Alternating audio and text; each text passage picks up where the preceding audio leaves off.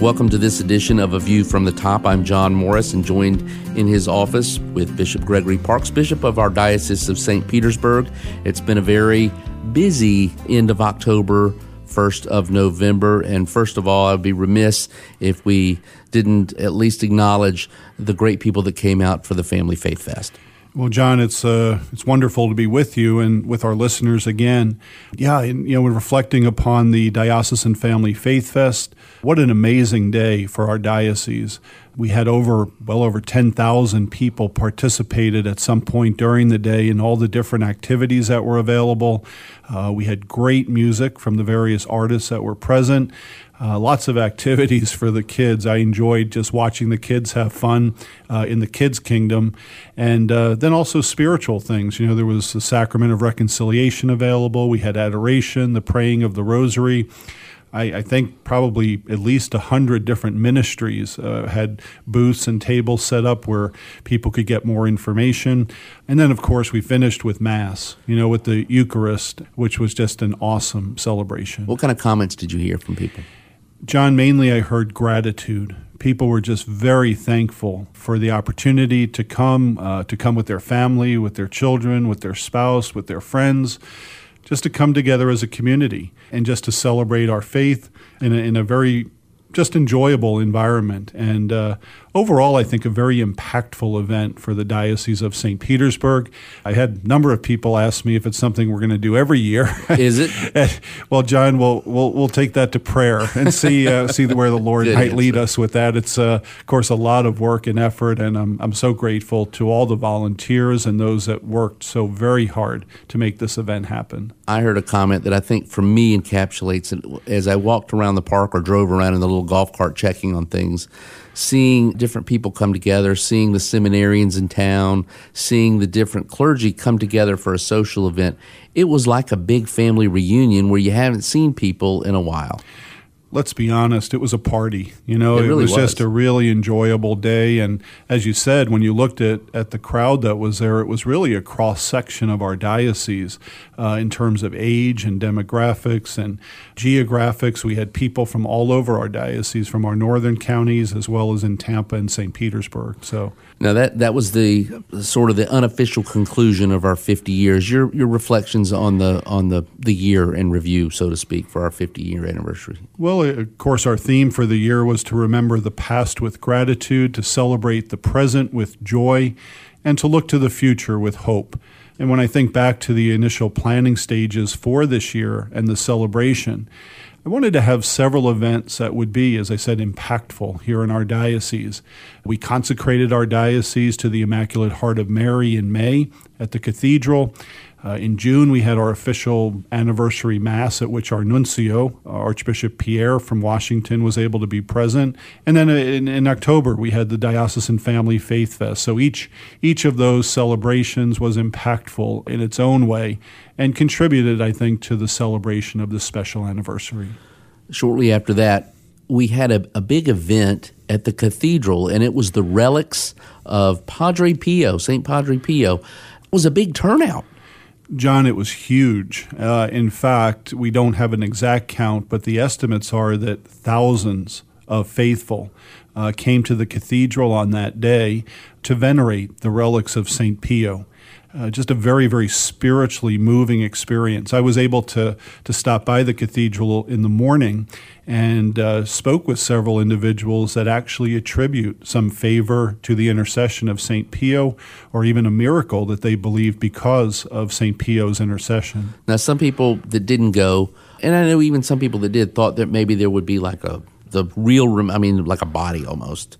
You know, in Catholic tradition, it's not always that. It might be a follicle of hair or something that he he he wore or something of that nature. How do you address that for people that don't understand the Catholic tradition of, of that practice? Sure. Well, we, we do believe that the body, which is created by God, is good in and of itself.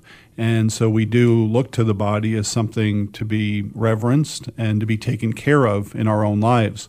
So when we have the remains of a saint, uh, somebody who lived a uh, heroically virtuous life in our world, and therefore the church has confidence of saying that this person is with the Lord. You know, we, we want a part of that person, literally, and that's kind of how the relics developed.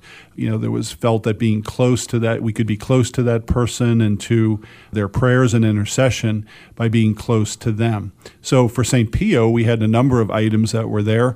Uh, actually, uh, some of his hair, as you mentioned. There was a, a scab, so uh, actual scab or scar from the stigmata that he received, the wounds of Christ on his own body. We had uh, one of the gloves uh, that he wore over the stigmata so as to not draw too much attention to it. Uh, there was a piece of clothing as well as a handkerchief as well. So just various items that uh, that Saint Pio, either from himself or things that he wore, for the faithful to be able to venerate. If you're not familiar with Padre Pio, this was not someone that was back in the 1500s. This was in the 1900s, and he had a gift, or I guess that's what you would call it, where he had the stigmata. Can you talk about that a minute? First of all, as you said, John, what's inspiring is uh, St. Pio, or Padre Pio, as he's more commonly known, is a modern day saint, unlike many of the saints of our faith, which date back centuries, even to the first centuries of the church he lived his life primarily during the 20th century. In fact, he didn't die until 1968. So he is a very much a modern saint. In fact, I encountered or met people there at the cathedral that actually met him. Oh, wow. There was one woman who is from uh, Pietrelcina, which is where he was raised and where he ministered in, in Italy. And uh, she said that she can remember her mom taking her to see uh, Padre Pio, that he was just a, a very popular figure, a very well loved figure at that time. So, again, he's a modern saint, and I think that's very attractive but also inspirational to people. So, what is the stigmata that he had? So, the stigmata has been given to certain individuals during their lives. What it is, is a visible reality of having the wounds of Christ appear on your own body. So, for example, on your hands, you would be able to visibly see the nail marks of Christ. The same on your feet, on your side. So it's a, a gift, a, a blessing, really, that God gives to certain individuals. They share in the sufferings of Christ, and that includes the visible sufferings that Christ endured during his passion and during his crucifixion. Padre Pio suffered much in his life both physically, he had many different types of ailments and pain, uh, but also spiritually, he had many battles in his life. And so he certainly shared in the passion of Christ, which is why it's uh, uh, only appropriate now that the church recognizes that he's with the Lord in glory. For some, and we know this in church history, when the church, and I'll put that in quotes, encounters individuals who have this gift, as you say, or have seen some kind of a miracle, let's uh, say in Medjugorje, the church has to do an investigation. And that puts a lot of pressure on the local bishop. I'm sure that the church, in its wisdom, while he's still alive and experiencing this stigmata, the church had to do some investigating themselves. And this is to a clergy, not a layperson. Well, they did. And in fact, because of the stigmata that St. Pio received, it, it only increased his popularity which kind of made the Vatican and the Pope a little suspicious sure. as to its authenticity. So, for a period of time, really, uh, St. Pio or Padre Pio was kept out of public ministry. He was tried to, to be almost suppressed in a certain way. But eventually, he was redeemed in that an investigation did show that the wounds of Christ that he bore uh, were authentic. And of course, he went on from there to do great things we had a staff meeting earlier today at the Pastoral Center, and you mentioned that uh, you'll be going up to Baltimore for the fall meetings of the annual uh, Bishops Conference. And uh, there's a lot on the agenda, and I know a lot of it's going to have to do with the uh, sex abuse crisis going on. What are you expecting to hear? And do the local bishops have a game plan going in with an agenda, or is it all coming from the top down, or is it just a free flow of discussion? I, th- I, think, John, that uh, what my hope is that it'll be a very important week and a very productive week. Appropriately, we as bishops are going to begin our time together in prayer. So uh, there's been a change in the schedule. Normally, we begin on Monday with a business meeting. We open the, the week with a meeting. Uh, it's broadcast publicly uh, on, on both closed circuit as well as on TV and on the internet. But this year, actually, Monday will be a day of prayer, penance, and fasting for the bishops. So that's going to be the priority is to begin in prayer. And I know for myself, certainly we'll be invoking the Holy Spirit and the guidance of Spirit of the Holy Spirit upon our meeting, upon our deliberations and discussion, and most importantly, upon the decisions that we make during the week.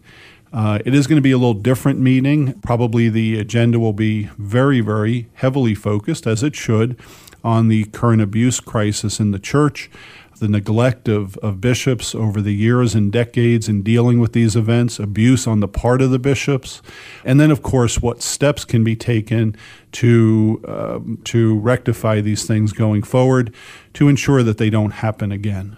The media is going to be covering this more so than probably any other time in coverage of the Catholic Bishops' Conference meetings.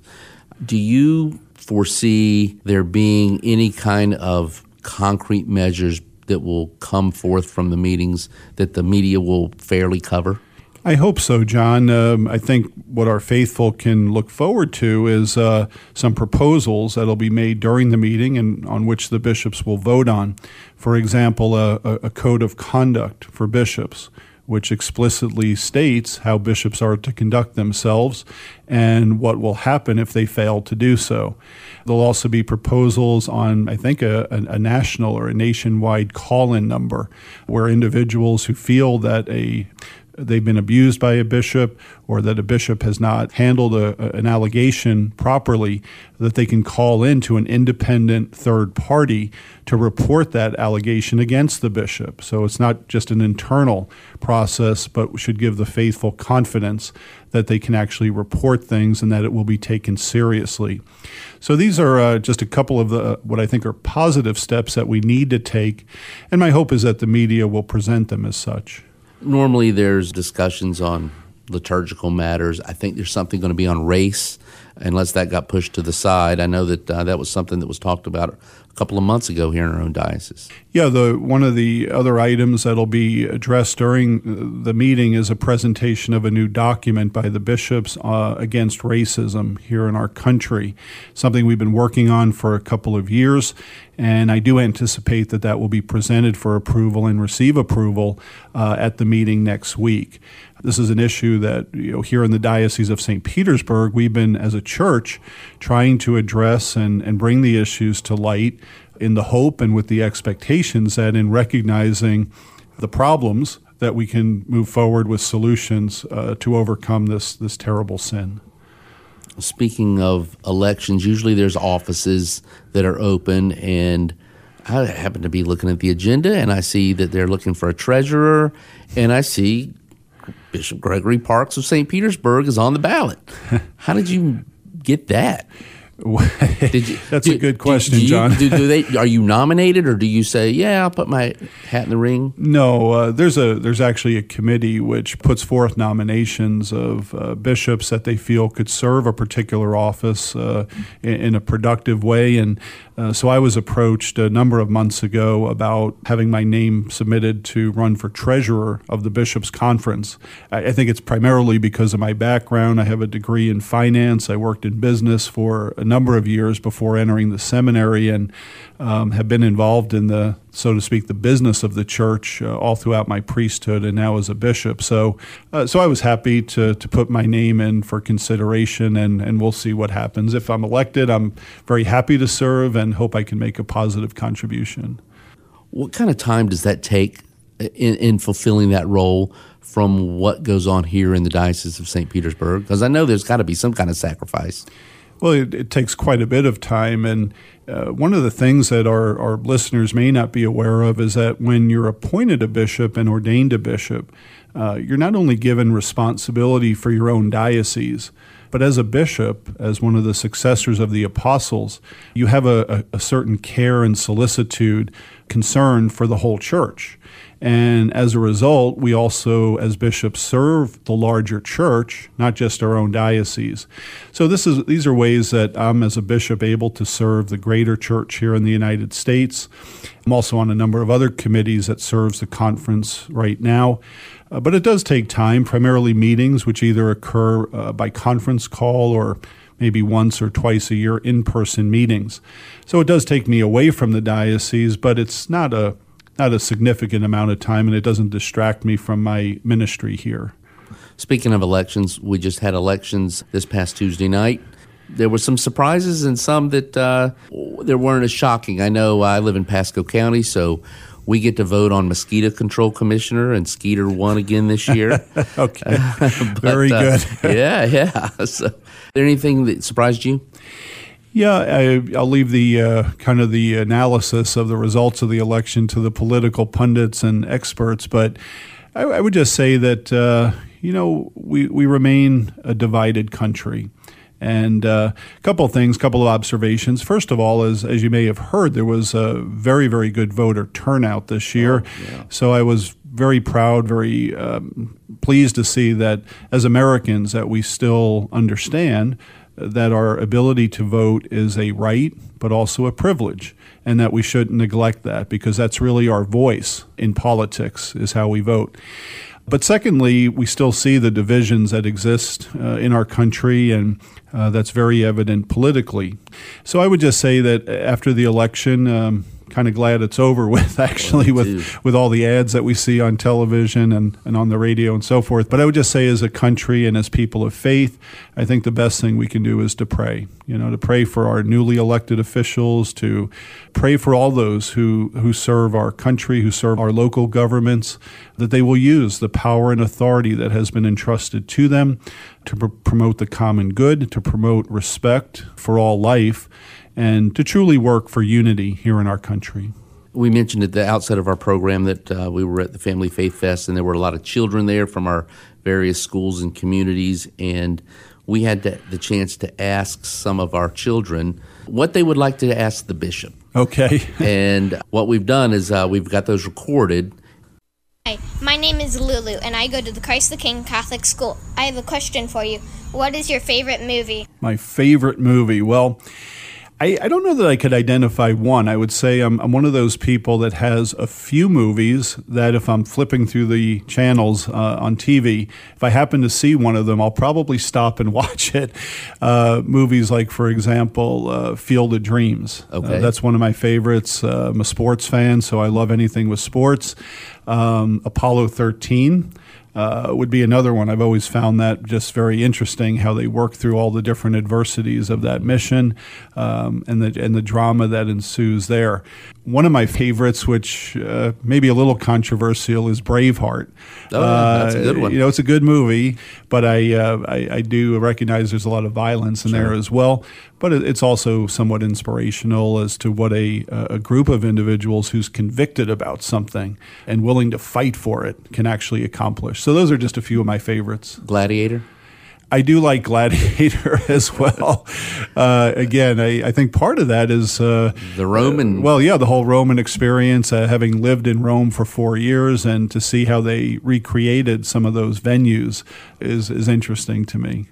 Hi, my name is Claire, and I go to Christ the King Catholic School, and I have a question for you. What is your favorite breed of dog? well, I am a uh, I am a dog lover, John not nothing against cats, but no, my, my preference would be to have a dog, and we had uh, several while I was growing up. I would say I, I, I, probably like we, we, we had a couple of miniature pinschers now, that might be interesting to some of our viewers because uh, they're relatively small dogs, right. and, and, I'm a big person. Yeah, you, so you, you, and your brother and, and your other brother Chris were, were all over six foot. Yeah, I'm six foot eight, six foot eight. My younger brother Stephen is six foot four. But anyway, we we had these little dogs, and uh, I don't know. I just enjoy them. They were a lot of fun. They are high energy and short hair, so I was happy about that. That they didn't make a mess around the house with the with the shedding. But uh, I would say probably the miniature pinschers. I know that some of our priests around the diocese have dogs. Uh, you don't have one right now, do you? I, I don't, John. Probably don't have time. well, that that's one thing. Is it'd be difficult to properly care for it because I'm out of town quite a bit and away from the house during most of the day. But also, I have enough of a challenge trying to take care of myself. So. My name is Patrick, and I go to Bishop Larkin Catholic School. And why do you like your favorite food? You have a restaurant or, or something you want to prepare at home? What, what would you go for? I would say, uh, in general, uh, probably my favorite is Mexican. I, I, just really enjoy that. I, I don't know why. I, have certain things that I like uh, quesadillas as well as uh, chicken enchiladas. Those are two of my favorites. And a good guacamole is always excellent with chips. So, I, uh, given a choice, if there's a good Mexican place around, and I've been able to find a few here in our, our local area, I always enjoy going for Mexican food. Yeah, and it's usually light on the wallet, too. It is. that helps.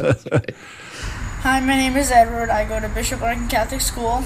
And did you choose to be in the priesthood, or did God choose for you to be in the priesthood? So, Edward, that's a awesome question, and uh, one that I get asked uh, quite a bit.